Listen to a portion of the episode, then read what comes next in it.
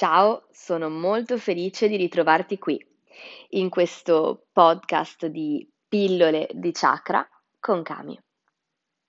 Oggi parliamo del sesto chakra, il sesto anello energetico, Aina. Si tratta del chakra collegato al sesto senso, all'intuitività che risiede in ognuno di noi.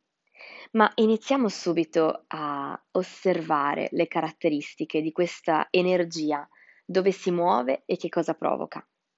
Innanzitutto collochiamo il sesto chakra, il sesto senso, posteriormente ma all'altezza dello spazio che c'è tra le sopracciglia, al centro diciamo della fronte, se vogliamo, il plesso carito- car- carotideo e la sede del terzo occhio. Questo chakra è l'incontro tra il sistema nervoso e il sistema ormonale, i due grandi regolatori del nostro corpo dall'interno e verso l'esterno. Ma ora vedremo come queste qualità si ripercuotono su tutto il resto. Infatti, diciamo che a livello fisico la ghiandola di riferimento per il sesto chakra è la ghiandola pituitaria o l'ipofisi, appunto il punto di incontro in cui il sistema nervoso e il sistema ormonale si regolano, andando a controllare tutte le reazioni del nostro organismo. E perché viene associato questo, questa reazione fisica e fisiologica del nostro corpo a tutto quello che sono le reazioni energetiche di questo vortice? Bene, approfondiamo un pochino quello che è il sesto chakra. Come demone abbiamo visto che ogni anello energetico ne ha uno, in questo caso parliamo dell'illusione, tutto ciò che ci porta al di fuori, in una cattiva comprensione della realtà e di noi stessi, tutto ciò che ci fa sbagliare, vedere male, ci fa credere in qualcosa che non è. Infatti, il sesto chakra è collegato proprio alla visione che abbiamo verso di noi, al nostro interno, e verso il mondo esterno, alla visualizzazione, all'essere persone visionarie, avere la capacità di vedere oltre, essere intuitivi, saper immaginare, ma quell'immaginazione vissuta in modo positivo, non l'immaginazione che ci fa fare castelli per aria, L'immaginazione in quel senso sarebbe un vritti, uno di quei vortici che ci porta fuori. In questo caso l'immaginazione deve essere vista come qualcosa di positivo, qualcosa che ci fa vedere, ci fa creare, ci permette di immaginare come può essere, come può diventare qualcosa. È il chakra relativo ai sogni, è il chakra della riflessione su se stessi. È il chakra del sesto senso. Il colore di riferimento è l'indaco e in qualunque momento in cui vuoi portarti a meditare puoi concentrarti su questo colore. Ora addentriamoci un po' di più all'interno di questo chakra della percezione. Qual è il suo diritto di base? Il suo diritto di base è il diritto di vedere, di vedere non con gli occhi fisici, ma di vedere con la mente, di poter vedere dentro di noi e fuori di noi. E quando questo anello energetico è equilibrato, noi siamo particolarmente intuitivi, acquiamo la nostra percezione. Possiamo essere persone immaginative, nel senso che riescono realmente a immaginare quali possono essere le conseguenze delle azioni. Quando è equilibrato abbiamo una buona memoria, siamo capaci di accedere ai nostri sogni e ricordarli. Siamo capaci di pensare per simboli, di mettere in fila, di trovare un senso alle cose e di visualizzare soprattutto le possibilità della vita.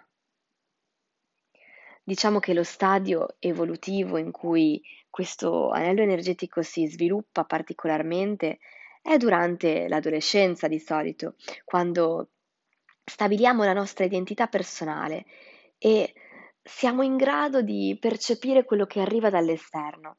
Non tutti comunque riescono a sviluppare questo anello energetico durante l'adolescenza. Ci sono persone che non la svilupperanno mai, persone che lo sviluppano molto molto tardi.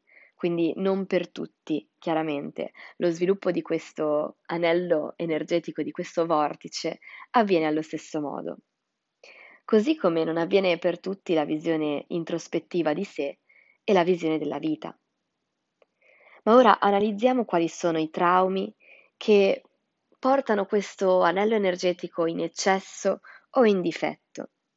Innanzitutto abbiamo detto appunto durante lo sviluppo dell'adolescente, quando quello che tu percepisci non si ricollega a quello che ti viene insegnato. A quel punto inizia a crearsi un dissidio interiore. Oppure quando viene in qualche modo invalidato tutto ciò che è nella tua intuizione. Quando ti sviluppi in un ambiente che non è consono, per esempio in periodi di guerra o in periodi come questo del Covid, sicuramente ci saranno grandi ripercuss- ripercussioni su questo anello energetico per chi sta sviluppando questa energia. Vediamo quindi che cosa succede quando, per esempio, siamo in carenza, ci potrebbe essere poca sensibilità, una vista mh, mm, non ben sviluppata, non soltanto eh, quando guardiamo al di fuori, ma quando guardiamo dentro di noi. Potremmo avere difficoltà a memorizzare le cose, difficoltà a ricordare le cose, a ricordare i propri sogni, oppure buttarci nella negazione più totale di quello che accade. In questo senso è molto applicabile alla nostra, alla nostra quotidianità. Vi sono problemi che si ripercuotono anche a livello fisico, come per esempio problemi di vista, problemi alla testa, mal di testa vari.